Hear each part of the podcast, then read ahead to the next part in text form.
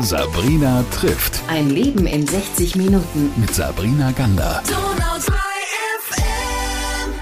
Peter, wir sprechen gleich über Open Air, über Musik. Erstmal schön, dass du da bist und dass du Zeit hast für dieses Gespräch. Das mache ich gerne. Die Ankündigung ist sehr spannend und ich freue mich drauf. Jetzt haben wir im Vorgespräch ein bisschen übers Landleben gesprochen, weil es hat dich ja auch aufs Land gezogen. Und du hast mir verraten, das wusste ich tatsächlich nicht, dass du mal nach Kanada gegangen bist. Wie lange warst du da und warum? Ich habe einen lieben Freund, den ich inzwischen äh, verloren habe, weil er gestorben ist. Und wir beide haben uns aufgemacht, um British Columbia mal zu erkunden. Vermutlich, weil wir beide als Kinder gewisse Lektüre gelesen haben und uns für indianische Kultur und ähnliches interessiert haben. Und ich war dann fasziniert, um was kurz zu machen, von dieser Weite, von diesem unglaublichen Reichtum an, an, an Pflanzen, an Tieren. Und fand, dass ein paar Jahre später, dass es möglicherweise die richtige Fortsetzung für, für mein Leben sein würde. Wir sind dann beide bereit gewesen, auszuwandern. Und ich bin dann als Landed Immigrant, das ist die Vorstufe zur Staatsbürgerschaft. Da muss man sich zuerst einmal beweisen. Ich bin dann da äh, hingezogen und habe da zwei Jahre lang gelebt, auf, wie es sich gehörte in unserer infantilen Vorstellung auf einer Ranch. Und dort habe ich dann irgendwann mal gemerkt, dass mein musikalisches Leben mich doch noch zu stark fasziniert. Die Dinge liefen wie geschnitten Brot bei uns hier in, in, in, Deutschland. Und dann habe ich eine Kehrtwende gemacht, habe den Container wieder vollgepackt mit allen Sachen, die da waren und bin zurückgezogen und, und, und dann nach Spanien. Nach Spanien, weil? Die Sonne scheint.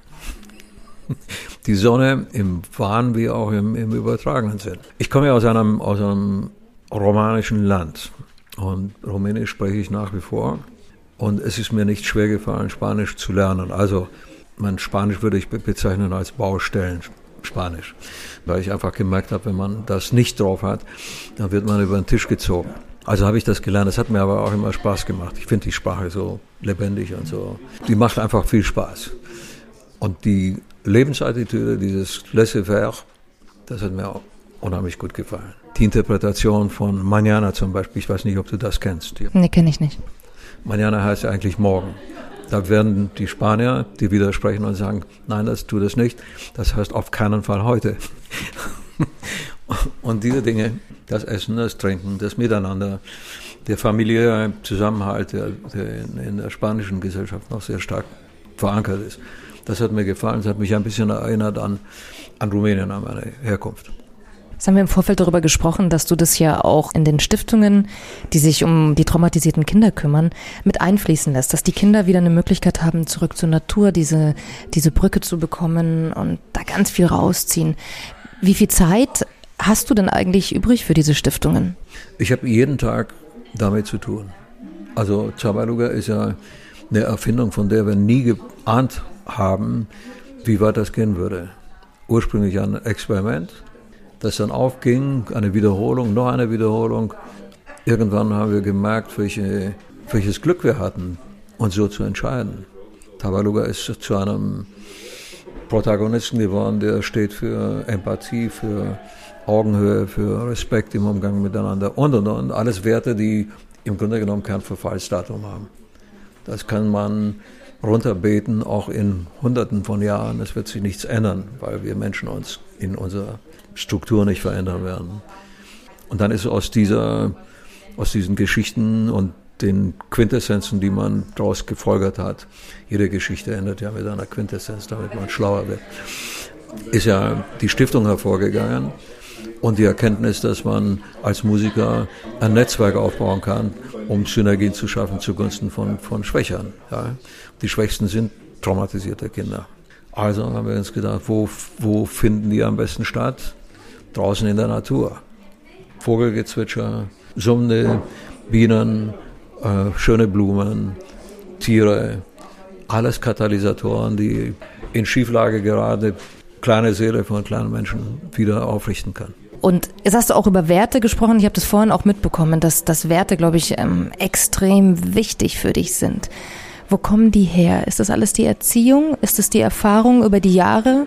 Meine Mutter war eine kleine, resolute Frau mit ländlichen Wurzeln. Also die Familie kam, waren Bauern, bodenständig. Sieben Bürger Bauern. Die sieben Bürger haben sich in einem Land, in dem sie sich angesiedelt haben, was ihnen fremd war, behauptet durch ihren Zusammenhalt, durch einen Wertekodex, durch Regelwerke, die darauf ausgerichtet waren, koexistenziell mit anderen klarzukommen. Also wenn du nach Transsilvanien gehst, dann ist das nicht nur blutrünstig, weil es Dracula gibt, sondern da ist auch, was im Übrigen eine Erfindung ist, den hat es in Realität nur als rumänischen Voivoden gegeben, der übrigens tatsächlich blutrünstig war. Aber das Transsilvanien, das, an das ich mich erinnere, ist ein, eine Landschaft, in der Koexistenz gelebt wurde. Hauptsächlich Ungarn, Rumänen und Deutsche. Die kamen über viele, viele Zeiträume sehr friedlich miteinander klar, ergänzten sich und dieser Zusammenhalt, der wirkte sich auf die Gesellschaft sehr positiv aus. Im Lauf der Geschichte wurde immer eine Seite mal verführt, utilisiert und daraus sind dann Konflikte entstanden, die nicht unerheblich waren. Aber im Grunde genommen prägte diese koexistenzielle Vision diese Landschaft. Und meine Mutter, die kommt vom Land. Mein Vater ist Magyar, also Ungar gewesen. Der ist leider auch verstorben. Und die Ungarn und die, und die Siebenbürger, die hatten so etwas wie ein Agreement, eine Verabredung durch die Geschichte bestimmt. Die äh, Siebenbürger Bauern, die pflanzten an und es gab was zu essen und die Ungarn verteidigten das Land. Eine sinnvolle Ergänzung.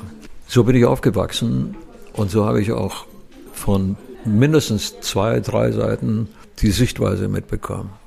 Die rumänische natürlich auch. Wir waren eine Minorität in einem Land mit einer rumänischen Majorität.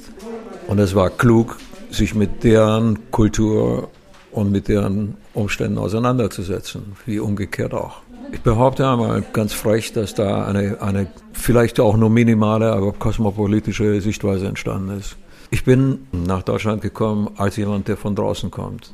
Ich weiß, wie es sich anfühlt, wenn man Zugereister ist oder Fremder es hat mir eigentlich immer geholfen, es hat mir nie geschadet.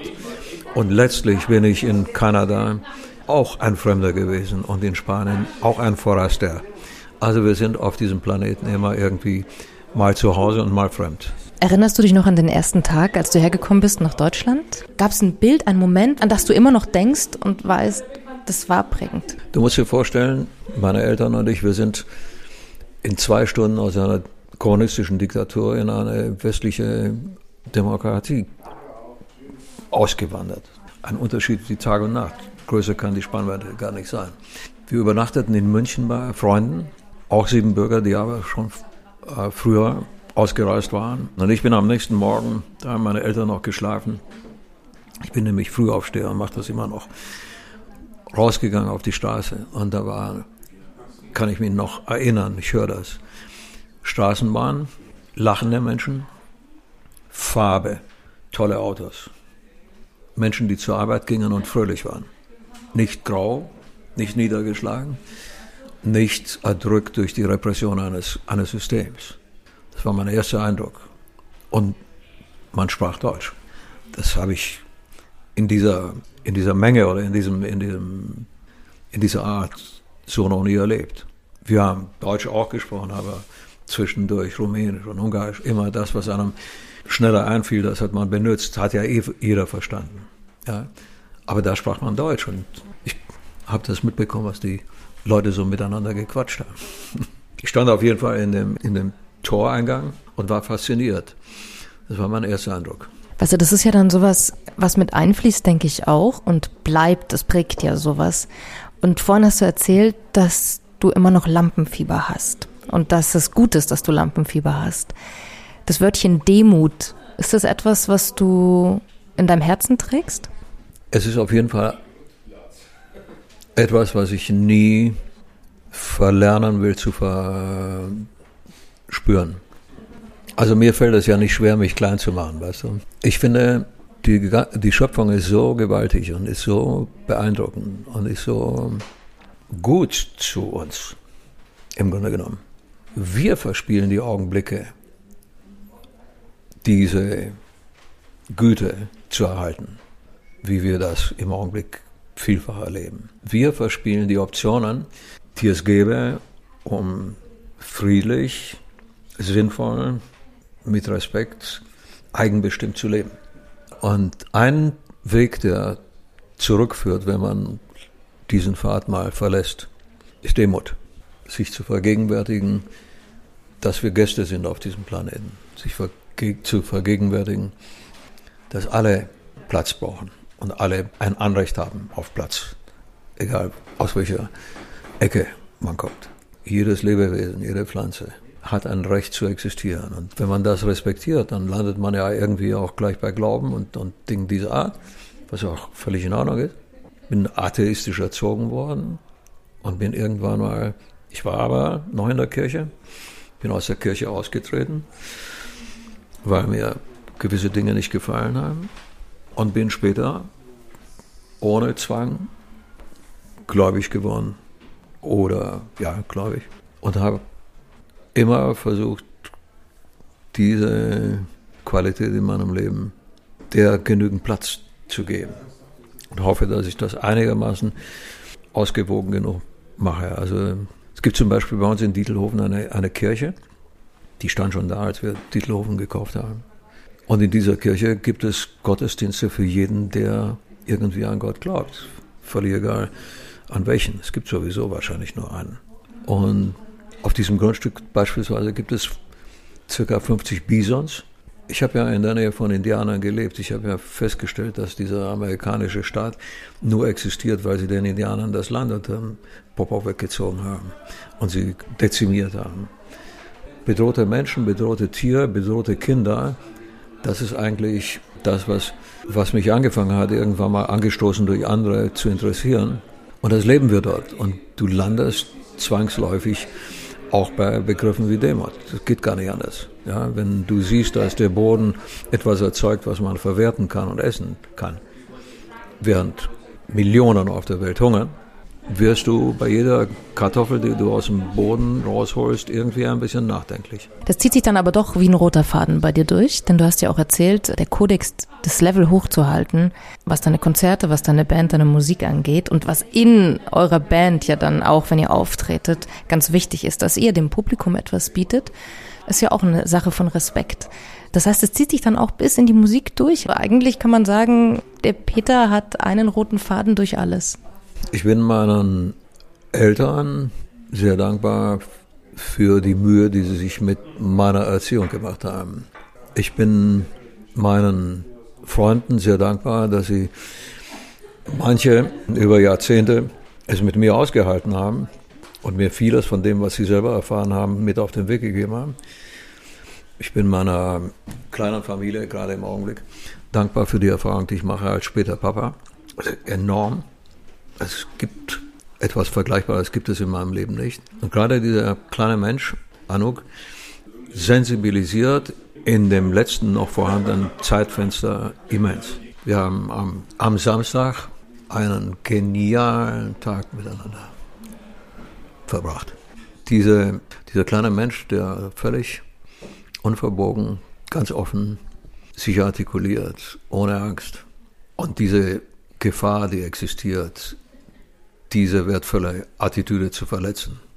So wie viele Kinder verletzt werden, ohne Ende. Das ist übertragbar auf viele andere Situationen. Ja. Im Zusammenleben. Ich meine, ich habe etliche Brüche in meinem Leben verursacht, vermutlich. Und, und wenn ich das nicht gemacht habe, dann war ich Teil des Ganzen. Das hat immer auch eine gute Seite, zwar, weil man ein bisschen was daraus lernen kann, mitnehmen kann in die nächste Etappe. Aber je älter ich werde, desto weniger sinnvoll scheint mir diese Form von Entwicklung. Trotzdem wachsen wir durch jede Begegnung oder, oder existieren aus jeder Begegnung. Wir sind das Ergebnis von Begegnungen. Und Das ist zumindest meine, meine Anschauung. Und wie gesagt, also nach hinten wird alles sowieso immer wertvoller, weil kleiner. Und ich habe das erlebt durch den Tod meines Vaters jetzt gerade vor zwei Jahren, wie sich das anfühlt, wenn jemand geht, den man innig liebt, welches Bedauern in seinem Abschied drinsteckt und wie, wie, wie wertvoll das ist. Also es ist nicht schwer, demütig zu werden.